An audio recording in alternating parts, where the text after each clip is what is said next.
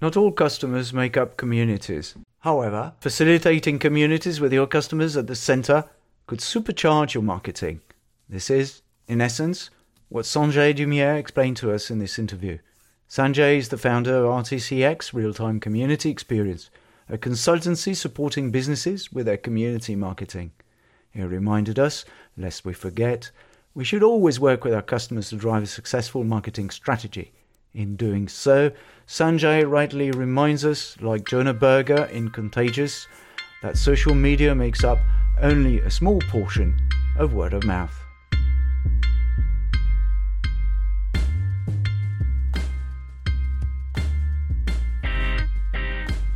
Hello and welcome to the Visionary Marketing Podcast. Today's topic Supercharge your marketing with customer communities.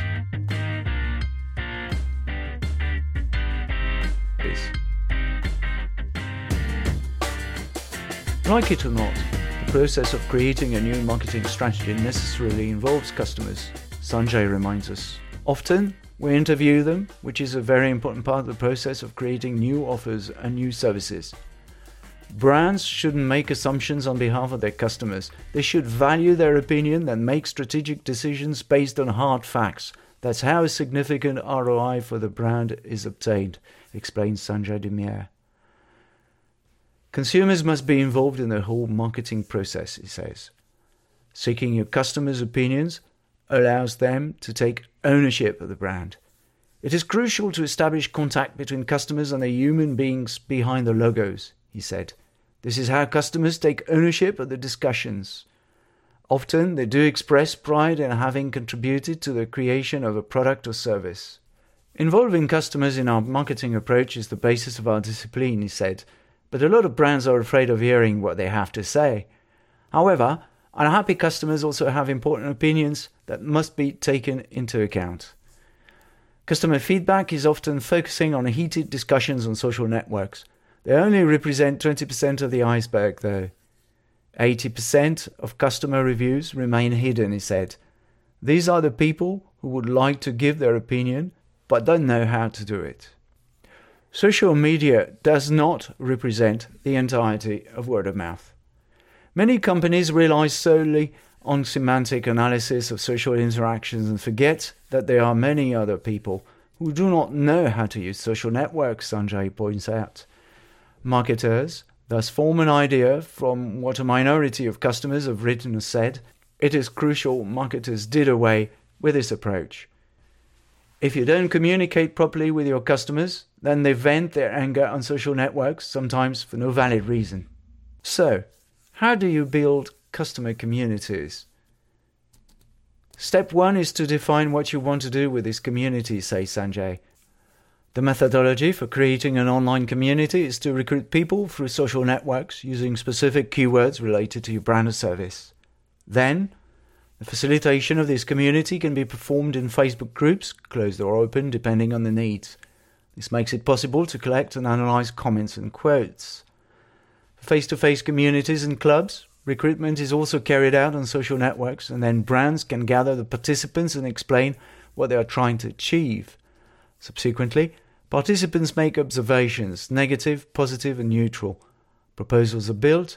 Lastly, the brand will decide whether to implement the suggestions from its customers. If a brand does not implement suggestions for its customers, it should explain why, says Sanjay Dumier.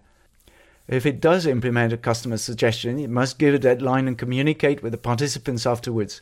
This is how a brand can create a bond with its customers. Is working with customer communities risky? Companies that do without these communities will miss out on vibrant and valuable customer insights insists Sanjay. Consumers are becoming increasingly demanding of the brands they trust. Therefore, disregarding customer communities is a strategic pitfall, he said. There is more and more talk about purpose and sustainability. Consumers are aware of this, and all stakeholders need to be involved in the brand's marketing process. Developing brand awareness and images can be very expensive and time consuming. Communities allow you to develop your reputation at a lower cost. A pool of ambassadors will speak positively about your brand without you having to invest huge marketing budgets. Word of mouth is the most effective form of marketing, he says. This also makes it possible to onboard new members.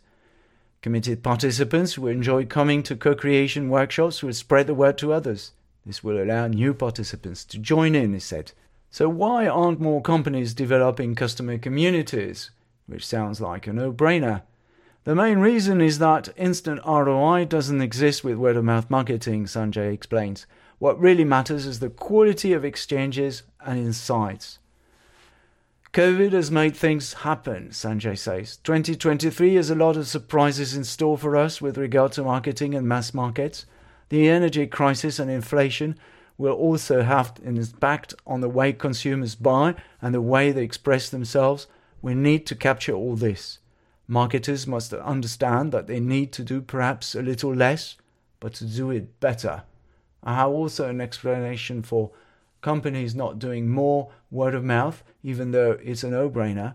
What about complacency and laziness? Word of mouth requires a lot of work and involvement from the brand. This is probably where the answers lie.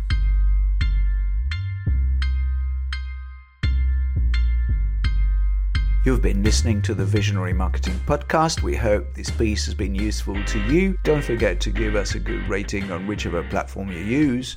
And we hope to see you soon on the Visionary Marketing Podcast channel.